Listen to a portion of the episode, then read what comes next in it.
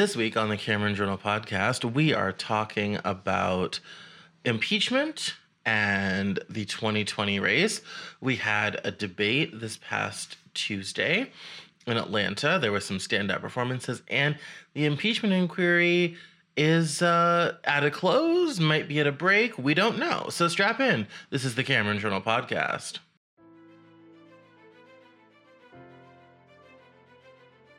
This is the Cameron Journal podcast. It's a place where we talk about important things. It's a place where we bring a little slice of the news to you. It's a place where we do important things, have important conversations. It's also things that I like to talk about. My name is Cameron Cowan, and this is the Cameron Journal podcast. Hello, everyone. This is Cameron Cowan speaking. This is the Cameron Journal podcast. We're excited to be with you this week. I am moving the microphone briefly so I can be closer to it. Um, lot has happened this week. Lots of news stories has happened.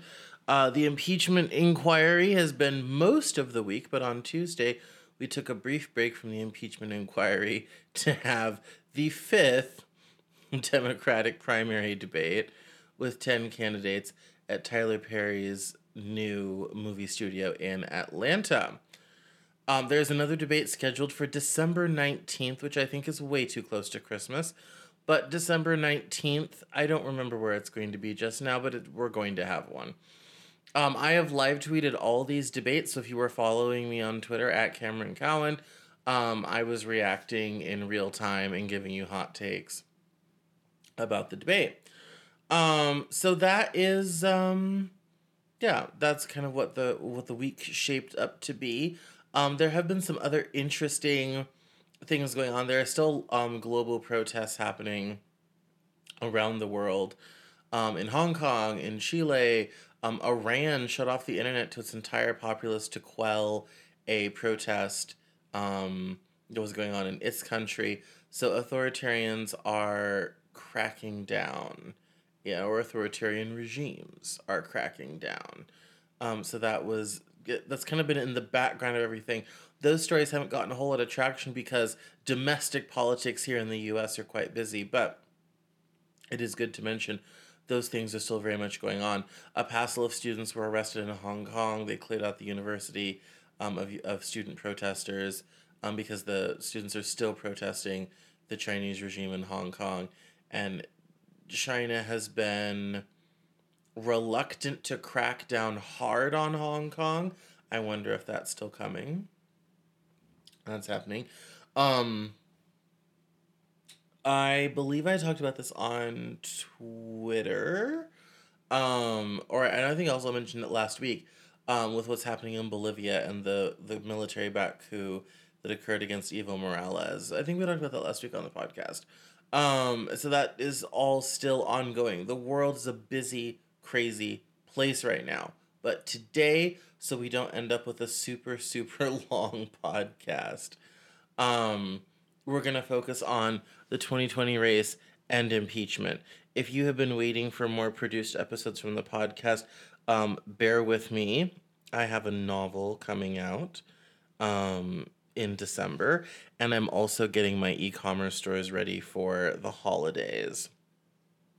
So, um, it's it so the the produced episodes of the podcast are you know it, it's a it's a difficult difficult thing um to get those done right now but i i am planning on doing some major recording in december. I have to record what the hell is going on my book that came out in october. I have to um get the audiobook version of that done. So i will be sitting in front of a microphone recording a bunch of stuff for you editing a bunch of stuff for you i promise please bear with. Um the widgery reading boutique will have um, a vast new selection of books coming for your holiday shopping season. And what's even better, we're now offering ebooks and audiobooks. So um, keep an eye on my social media profiles for that. I will talk more about um, that um, in the future. I also want to note that next week is Thanksgiving, so happy Thanksgiving to everyone. We will not have a podcast next Saturday. Um, the news week on the week of Thanksgiving is notoriously slow. There's not a whole lot going on, and we all want to be with our families and take the days and weekends off. Um, some of us use holidays to catch up on things, um, which may be the case for me, but my girlfriend is certainly, um, I think, has us on a pretty full schedule for those couple of days um, with some friendsgivings and things like that. So there will not be a podcast next week. So luxuriate in this week um, and keep an eye on social and your email for the updates to the bookstore. I'm really excited for people to find some great books and some great reads over the holidays. So it's going to be um, exciting. It's going to be fun times. So um, let's dive in to one story I wanted to mention before we get into impeachment and the debate. Um, New York Times posted a story this morning about how the number of workers um, moving for jobs and other reasons is actually gone down. Um, there's it's about basically the lowest level since 1947 when they first started keeping track of um, of this data. So it it basically just means that when it comes to work and mobility and people moving around for jobs, opportunities, getting a larger house, whatever have you, um, people are just kind of staying put. And I always end up reading the comment sections of these because I find it interesting what people say and what they react to the things. And the reasons people mentioned for this possibility I thought were very interesting and extremely compelling, and I agree with them. One of the ones was that people, you know, because of economic circumstances with childcare and elder care and all this type of thing, people need to stay near their families, and that will definitely cause people to move less. Um, the other thing is that cities, while jobs in cities are growing, um, the number of housing units in cities has grown far slower and that means really high living costs in major cities which also is kind of keeping people to to home um and that you know and large cities although they have lots of low wage jobs and for people looking to try to make it in a city or start a family or do better for their children at least um, you know, going to a city and starting with those opportunities and with a low wage job can be appealing. But the reality is that if you're working a low wage job, in a city, the likelihood is that you're not going to be able to easily afford housing. Um, and most people do not necessarily want to live with roommates into their 30s or just spend that much of their limited income on housing, which is either going to force people out of cities to start with or prevent them from moving there in the beginning. And I, for myself, personally completely understand that sentiment. I moved to a major city, had an opportunity to live somewhere very cheap. Um, and then when I moved up and got more expensive places, all that type of thing, the minute I wanted to start my own business and restart doing things here at the um with the Cameron Journal podcast and CameronJournal.com, um, I immediately moved to a to a less expensive area.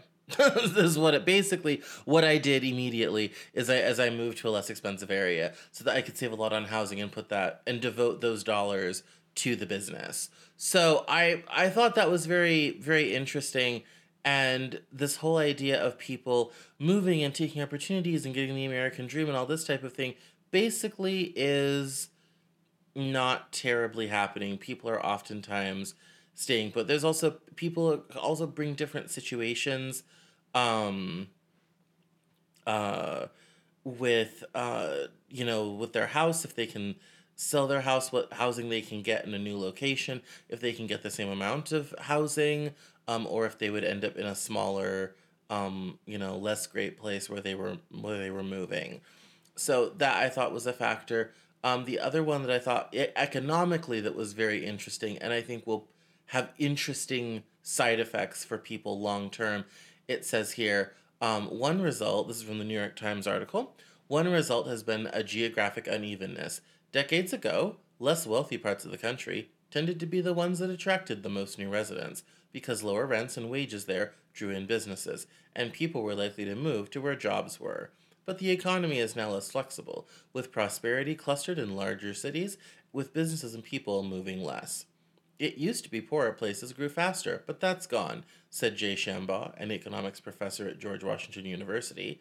This is really different a different economy than it used to be. It's one where places that struggle continue to struggle.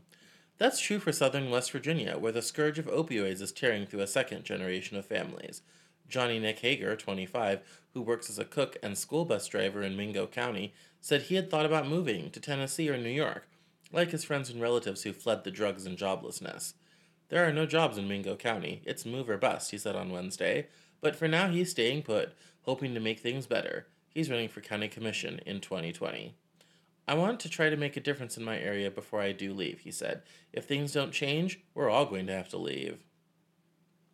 Changes in the economy have made moving less appealing for some. It used to be that all workers, with college degrees or without, could count on earning more in denser urban areas. Cities also offered lower skill workers better jobs in offices and factories. An analysis by David Autor, an economist at MIT, found that the urban wage advantage is largely gone for less educated workers, and the jobs that remain for them in cities are in personal services food, cleaning, health, entertainment, recreation, transportation, and repair.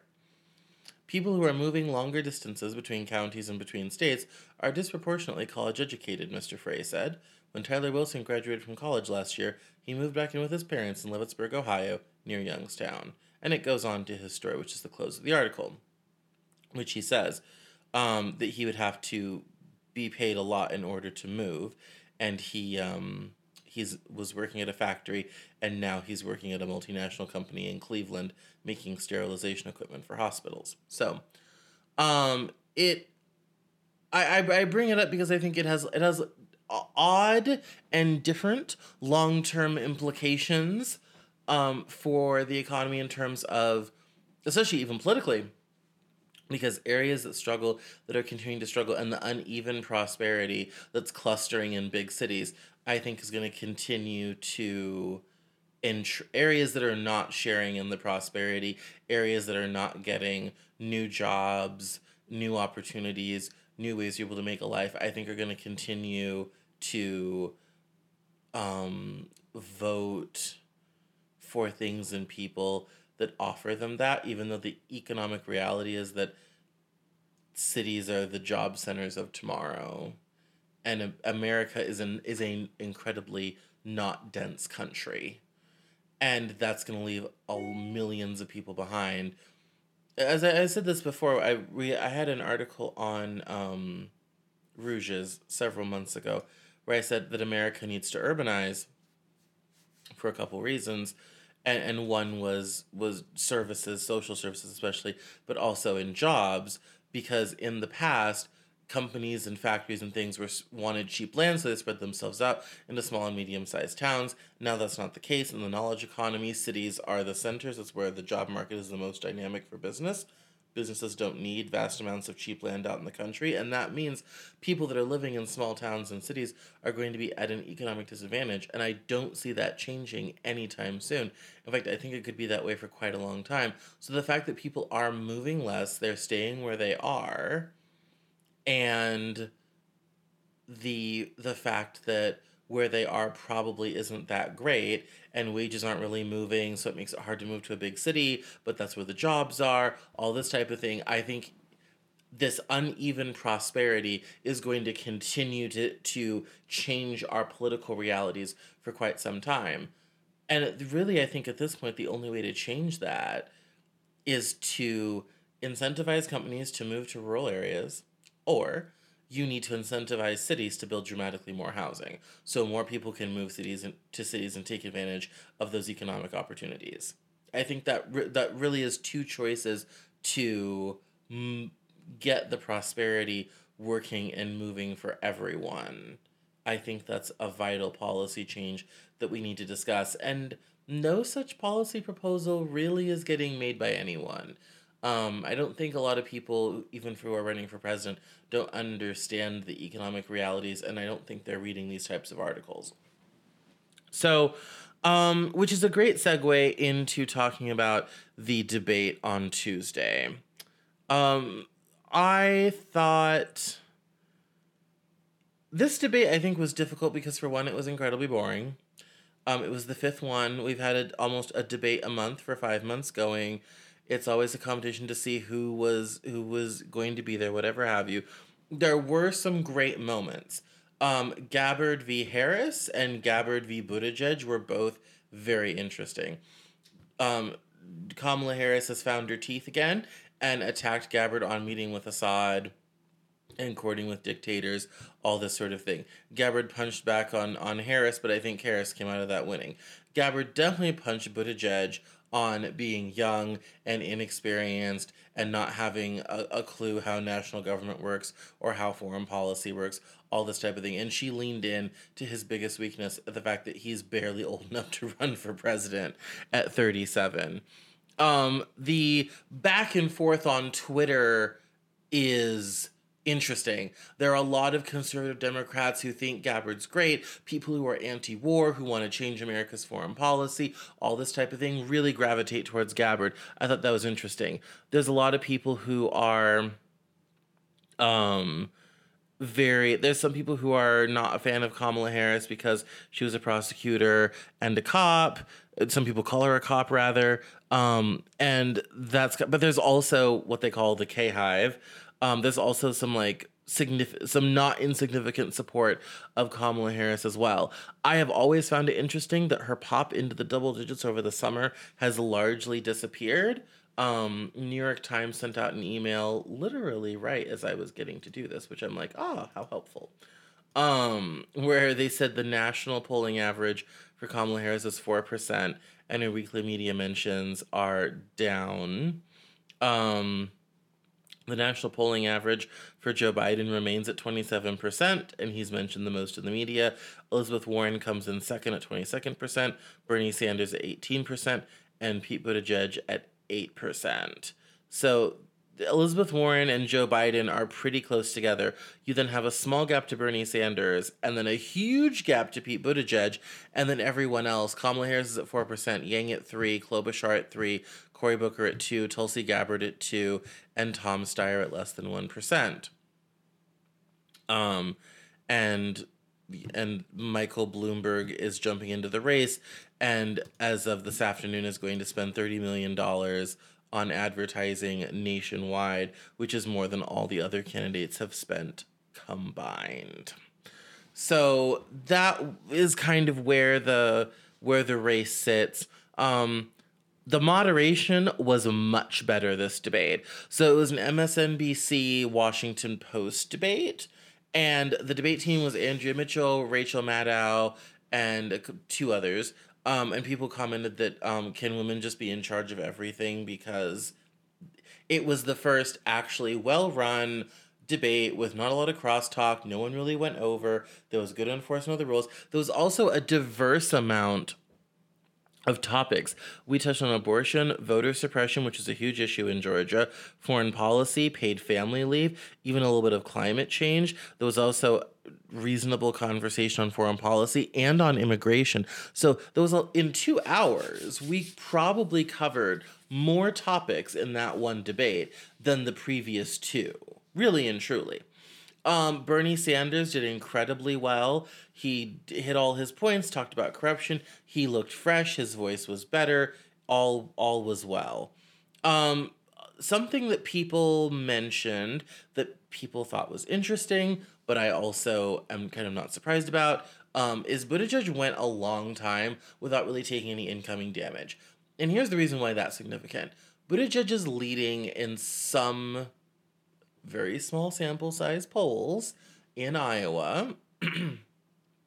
and the media narrative around him right now is that, oh, he's leading in Iowa. If he wins in Iowa, that immediately makes him a top tier candidate. That means he could, you know, take out Joe Biden possibly, or, you know, or if he wins in Iowa, that might really shift support away from possibly Biden or Warren. Um, if he wins in Iowa, that is kind of a big problem if your name is Amy Klobuchar, because um, they're both Midwest moderates, and her whole thing is I'm from the Midwest and I can get Republican votes.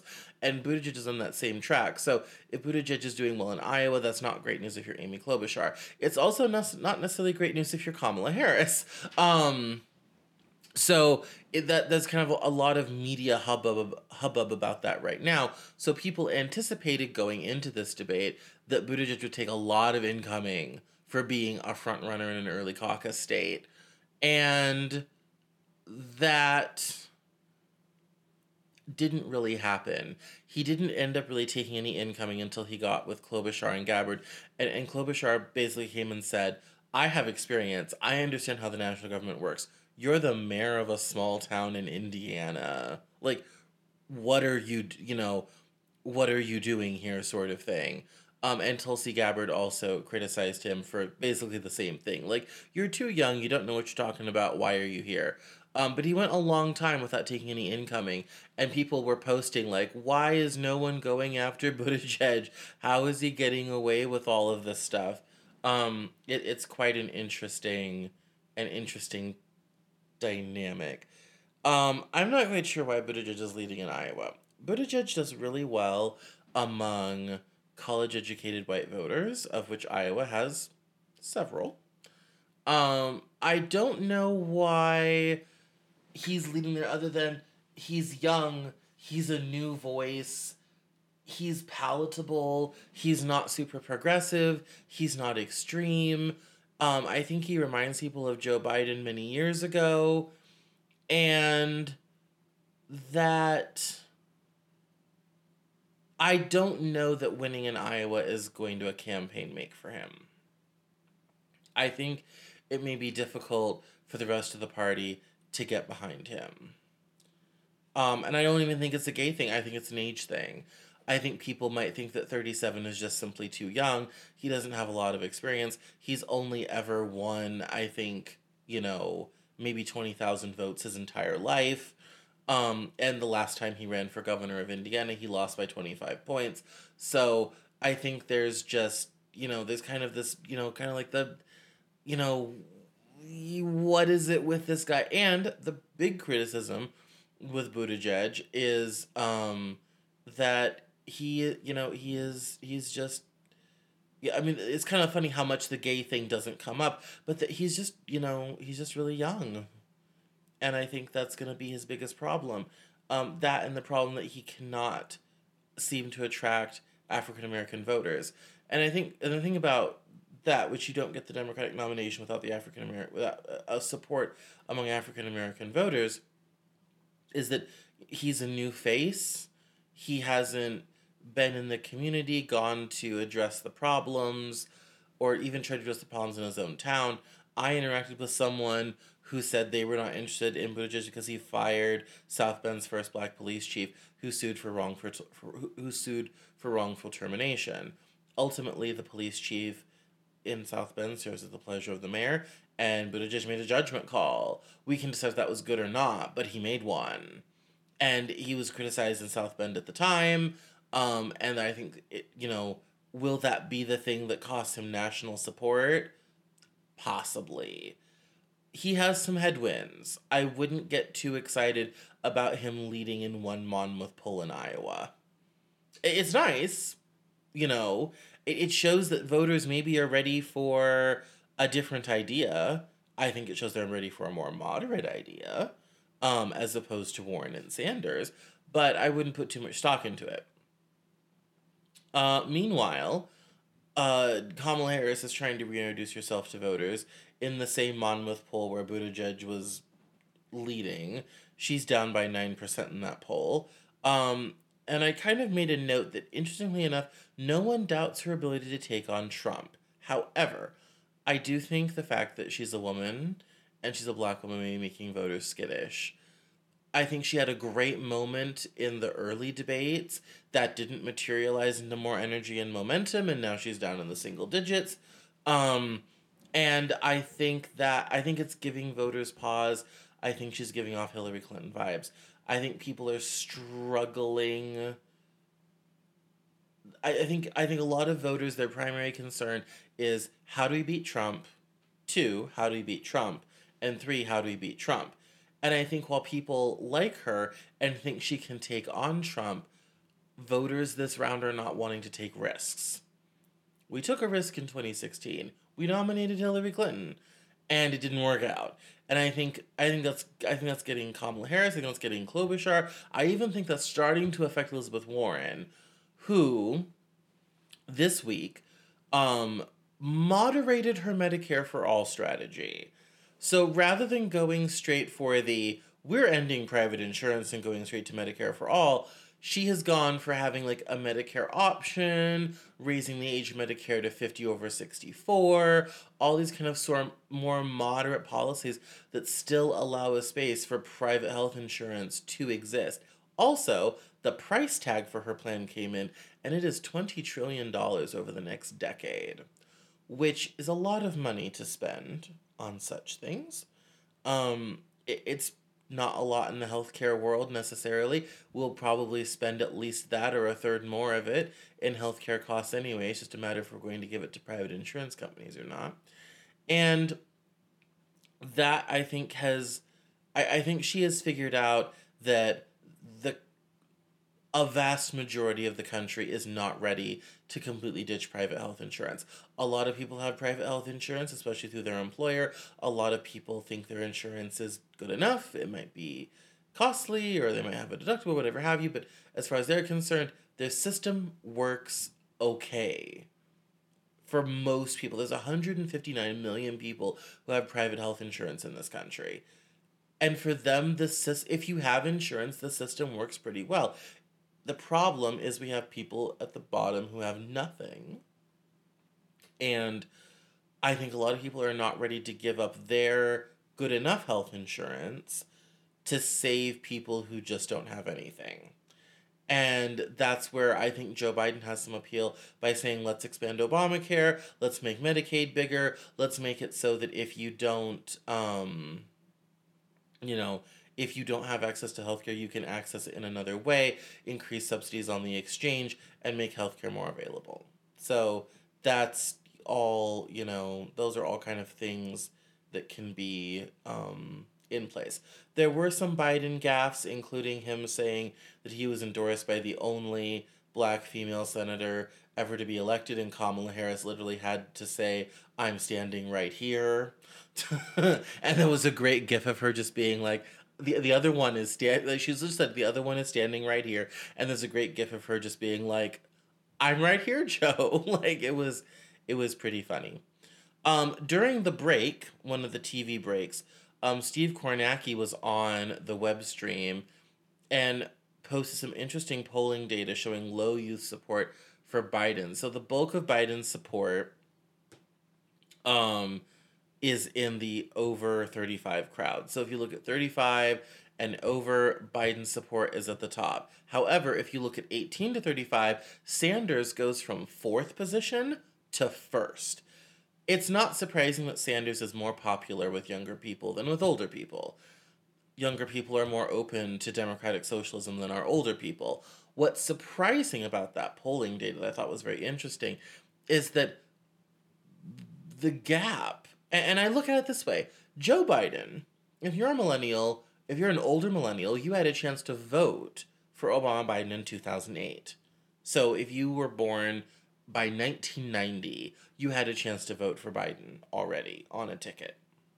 If you were born later than that, you probably don't remember a whole lot of the Bush years. You probably remember Obama getting elected, and you grew up with Biden as your vice president.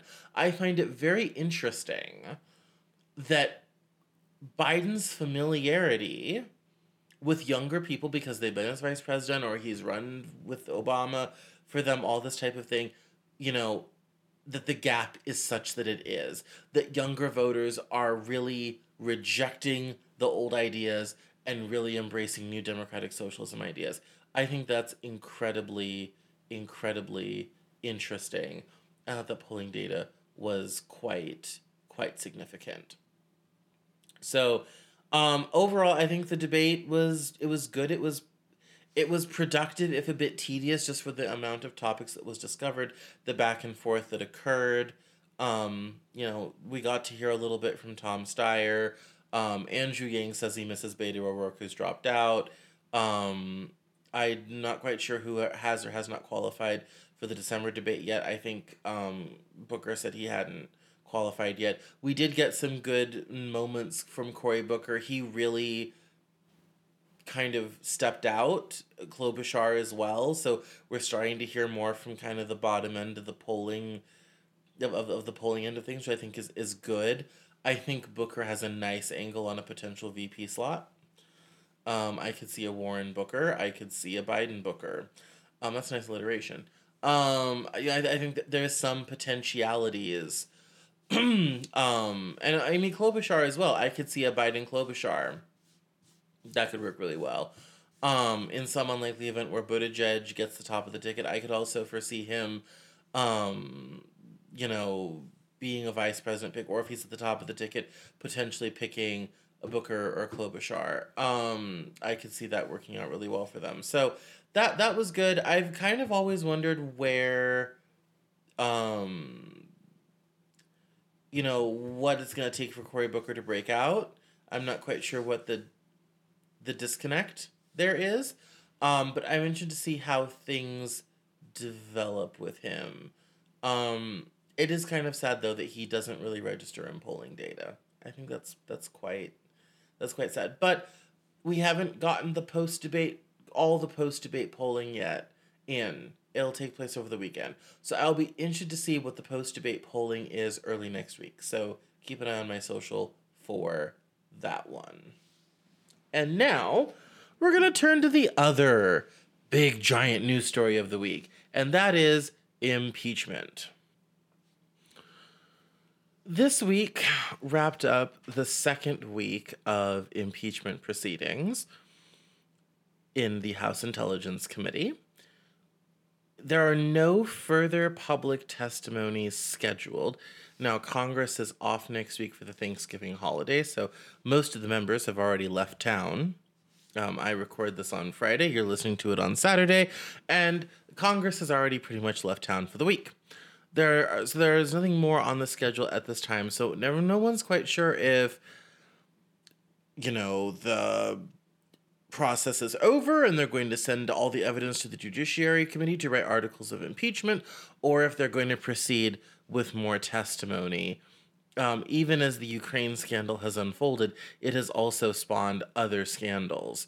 So this week, we heard from four people that were quite important. Um, the first was Ambassador Gordon Sondland, who's the ambassador to the EU, Lieutenant Colonel Vindman, who is a Ukraine expert and was an immigrant from that country as a child, um, Dr. F- um, Fiona Hill, who was the Ukraine expert in the White House, and uh, her compatriot, Mr. Holmes, who is also a Ukraine expert.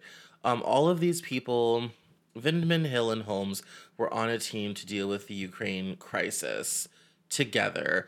Um, Sondland, interesting, although ambassador to the EU, was not really supposed to be dealing with Ukraine, which was an area where Fiona Hill and him conflicted. Um, and that was her recounting of that was quite interesting. But we're going to start with Sondland. So it seemed like this week that despite his deposition, he seemed to really kind of go in on Trump as such. So here's what happened. Um, Vox had a good readout of it. So he confirmed the first quid pro quo, and he said he believed himself to be carrying out the president's orders. And he also mentioned that the, the big takeaway from his, his testimony was it wasn't just the president who had this idea. Um, Mike Pompeo, Secretary of State, and Vice President Mike Pence were also very much involved. Um, however, the interesting part is that while Sondland remembers some details spectacularly well, there are other details that seem to be quite fuzzy. Um, and that I think is quite interesting. So it says, so he, he remembers the phone call on September 9th. Um, but then when when it comes to the July phone calls, which started this deal, that seemed to not his memory was not so so good. It says here that Sondland's goal Wednesday was clearly to get the heat off himself. He was widely viewed as the least credible of the closed door witnesses, and some Democrats even said he may have perjured himself. He seems to have succeeded in that, but he seems to have done so offering up new details implicating everyone except Trump. So, a couple of things that Sondland knew was one, that Burisma, this gas company, was a code name for Biden. And that's a bit questionable. Um, especially because it was um, only somewhat corroborated by David Holmes, um, the State Department official in Kiev, and Lieutenant Colonel Alexander Vindman, who was an NSC staffer. Um, the other problem is Sondland couldn't remember all the other calls with Trump, just only one particular ones, which definitely doesn't do anything for his credibility. And the the details he's willing to be um a part of and the things that the details he's not willing to give up are very interesting. So, like with this call situation, um, it says here that um, on September 9th, the day after Sondland texted um, Ambassador Taylor, who testified last week, about multiple convos with the president, um, Taylor sent the now infamous text As I said on the phone, I think it's crazy to withhold security assistance for help with the political campaign, a text that Sondland took four and a half hours to respond to. After receiving that text, Sondland says he called Trump. In his account of the conversation, um, he repeated on um, on on Wednesday, and that was the whole where he said he wanted nothing, he wanted no quid pro quo, he just wanted Zelensky to do the right thing, and that everyone else but Sondland seems to have an understanding of what exactly Trump was looking for, and that Trump was trying to get Zelensky to do the investigations into Biden to help himself politically. And that and that's where it's odd because it's like he like on some things he was open. On other things he was not. That said, it was still bombshell testimony because now it's drug in Pompeo and Pence, which is, you know, interesting enough. We didn't necessarily really see that coming. And one of the things that seems to have come out of the Sondland testimony is the fact that Sondland has um, basically implicated that there was a group effort in order to kind of make this Ukraine thing happen and pressure Zelensky into opening an investigation on the Bidens to get the $400 million of funding. That was the interesting part. However, again, other scandals spinning out from this is that Trump called into Fox and Friends, as he is wont to do, and that he um this whole idea that he's looking for this server from CrowdStrike that has evidence of Ukrainian meddling in support of Trump, which has been long, long, long, long, long debunked. Um, and it was also talked about with Fiona Hill, where she said she's afraid that um, that uh, Trump has given into this kind of false narrative um, that really is some a narrative that was created by Russia to start with. Um, basically said that he's still looking for this server um, that has all this incriminating evidence. It was sent to you a Ukrainian company called CrowdStrike. And Trump is quoted by saying, a lot of it had to do, they say, with Ukraine, Trump said. They have the server, right, from the DNC. They gave the server to CrowdStrike, or whatever it's called, which is a company owned by a very wealthy Ukrainian. And I still want to see that server. You know, the FBI has never gotten that server. That's a big part of the whole thing. Why did they give it to a Ukrainian company? The company could have owned it. I don't know. Just putting that out there. Um, he said, Host Steve Doocy seemed somewhat taken aback by Trump's claims and responded by asking him, Are you sure they did that? Are you sure they gave it to Ukraine? Trump's sourcing was weak, to put it mildly. Article says that. Well, that's what the word is, Trump is quoted as saying. And the it, it's it doesn't seem like there's any evidence for this. Fiona Hill argues that it is a conspiracy theory created by the Russian FSB to cast doubt around who was interfering in the election in 2016 that it was really Ukraine and not Russia and that Russia's busy trying to throw Ukraine under the bus. and this whole seeking out this magical server it may have been part of what started this whole quid pro quo thing anyway. um, and that uh, he even mentioned it to Zelensky on some on this call, um, and according to the FBI, CrowdStrike, this company. So here's how the CrowdStrike thing happened. Let me start from the beginning. So CrowdStrike was a cybersecurity firm the DNC hired to investigate the DNC hack that released the Podesta emails way back in 2016. CrowdStrike cooperated with the FBI's investigation of the hack, but Trump is still on this whole idea that there is this magical missing server that has all this evidence on it that is somehow disappeared into Ukraine, and he wants to get it out of Ukraine. He's even brought up the whole deep state sort of thing. it says here in the article, and this is important, that um, crowds that first of all there is there can't be a one magical single server because that's not how servers work. The DNC, like everyone else, uses a distributed server system. And two, CrowdStrike is actually not even in, based in Ukraine. It's based in California. So this whole idea that there's some sort of inside job um, was rather um, was rather it's just false. Like it just doesn't it just doesn't work. There's not there's not this whole thing that's trying to to happen. There's not this deep state conspiracy. You know, there's no one really trying to protect any anybody. Um, and there's and the other problems that Ukraine is not involved, and it seems that according to Fiona Hill, the implication is that this whole idea of throwing Ukraine under the bus has far more to do with Russia continuing to use Ukraine as a foil for their own actions and to cover up what they have been up to. And President Trump was willing to play right into their hand by continuing to repeat the conspiracy theory and use military aid in order to get the Ukrainians to do something and produce something that it's quite quite likely they simply do not have. they just don't. So that was kind that is kind of what has transpired with the impeachment inquiry this this week. Fiona Hill has become a celebrity basically.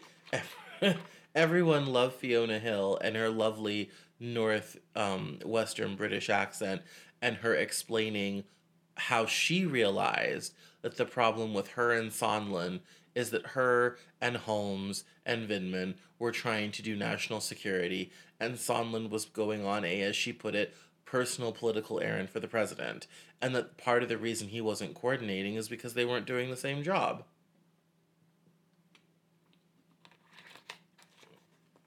So it's it, it I think the the Democrats were looking for a smoking gun moment, a bombshell moment. I think between Vindman, Fiona Hill, and and David Holmes, they got what they wanted. Lieutenant Colonel Vindman has been hailed as a hero. He's an NSC expert working in Ukraine. He immigrated to here as a child. He had a moving bit in his opening statement about telling his father not to worry because the truth matters in America and that he's going to be okay, despite the fact that he's speaking truth to power. His father, coming from the Soviet Union, is obviously used to a political system where that simply isn't possible. and he has, like I said, been widely um widely hailed as a hero for being honest about what he saw, what was going on with Ukraine, and how American national security interests have been jeopardized in order to support Mr. Trump's political goals. Also, he get an investigation into Joe Biden to kill Joe Biden's presidential chances. I mean, let's keep all of this in perspective. Trump asked Ukraine to start investigations into the Bidens to knock Joe Biden out of the presidential contest that alone should be concerning on top of the withholding American aid in order to get it done, on top of making Zelensky go on American television to say that he's investigating the Bidens and this corruption has happened, on top of the whole attacking CrowdStrike for the so as with Trump, it's all there's so many layers of it. It's the Ukraine server, it's blaming Ukraine for election interference, it's trying to get investigations into the Bidens. It's multiple things. Every time this gets looked into, there's always more to it. And then, to quote Nancy Pelosi, all roads seem to lead back to Putin when it comes to Trump. And the, and the, and that's somewhat corroborated by Fiona Hill, who said, "We've known for a while it was Russia who interfered in the 2016 election. They're trying to blame it on Ukraine. The president's pushing this conspiracy theory, and it's simply not true. So that there's multiple, multiple layers in the whole process, and like the more, the more you look into it, the more, the, the more complicated it gets, and and that's the, I think that's the hard part is that it it's a it's just so damn complicated, and I, I know the Democrats chose chose this scandal to move forward with impeachment because it is rather simple. But the problem is every time you look into it, it also gets more complicated. Like, okay, now we have the CrowdStrike server thing that's been ongoing for a while. Okay, cool. Then we also have the quid pro quo with the investigations with, with Joe Biden. Okay, cool. Now we have this whole Ukraine was supposed to be interfering in the election and we're trying to prove that sort of thing, or we're trying to obfuscate Russia's election interference. And that's you know the other thing where people talk about oh russia gate was so stupid and the, mainstream media really screwed the pooch on that one and you know and that this was all turned out to be false. And the fact of the matter is that, that is that all this ukraine scandal has proved is that everything mueller found in the mueller report was 110% true. Yes we had russian interference. Trump tried to cover it up when the Mueller investigation started, Trump thought it was all going to be over, that it was all going to unravel. I don't think Trump even knows how he's going to get himself out of this one. Last weekend, he was in the hospital for two hours on an emergency basis, but for routine testing, and he's traveling with the White House physician. Wherever Trump goes, the doctor goes. So there's that the reality is that the is that in this whole impeachment inquiry, the Russia problem still very much matters, and it's still a huge problem. I would encourage you, if you haven't, to go take a listen to some of the clips or read some of the great journalism that's being done right now. Vox has some great stuff um in regards to um in regards to the impeachment inquiry. If you haven't gone on and listened to some of the um uh if you haven't gone on and listened to some of the some of the testimony um i would highly recommend you do so you do so. Um particularly um some of the stuff i've reposted on twitter. I would highly highly highly highly highly recommend you do so because a lot of it is compelling. Fiona hill explains how sondland who's ambassador to the EU, was brought in to deal with Ukraine, how he was undermining everyone, and how Trump and company set up a back channel to the Ukraine for Trump's own political purpose. And this is not, just as a friendly reminder, this is not normal. This is not how the government is supposed to work. The president should not be working to his own financial gain, should not be working to his own political gain, behind the scenes, using public funds for the purpose. This is not the way things are supposed to work. As John Oliver put it, this really and truly is stupid Watergate, and it's sad. There's no deadlines upcoming for further impeachment inquiry. Um, there's no further public testimony scheduled. Um, the spotlight's about to move to the to the Judiciary Committee, who will end up writing the articles of impeachment. Um, Nancy Pelosi said the inquiry is still open, but gave no deadlines as to when the inquiry will close and the uh, impeachment proceeding moves to the next step. So we have inquiry, articles, and vote in the House. The, we're in we're on step. We've two weeks into step one. we have to figure out when we're going to move on to step two and step three. I believe that they want to get this done before the Iowa caucuses, which are on February 22nd. So I imagine um, we'll see more when they come back from Thanksgiving break. Um, I also imagine things are going to get interesting because they've only funded the government through December 20th. So we could end up having an impeachment and government um, potential shutdown budget problem face off in late December, right around Christmas. Should be fun. that's this week's podcast. I'm going to let you go. If you have questions about the impeachment process, how things are working, or why things are important, please don't be afraid to email email at cameroncowan.net. You're welcome to write in, or you can use the contact form on the website at cameronjournal.com. Um, you can also get me on social media at Cameron Cowan. I'm happy to answer your questions, so please don't be afraid to ask them. I thank you for listening. I appreciate it, and I will see you in two weeks. I hope you have a great Thanksgiving. Keep an eye on CameronJournal.com. I wrote a special Thanksgiving message for everyone. So look forward to the next time we get a chance to talk together. Talk soon. That's all for this episode of the Cameron Journal podcast. Thank you so much for listening. Visit us online at CameronJournal.com. We're on Facebook, Twitter, and Instagram. And I love to talk to my followers and listeners, so please feel free to uh, get us on social media at Cameron Cowan on Twitter. And we'll see you next time on the Cameron Journal podcast.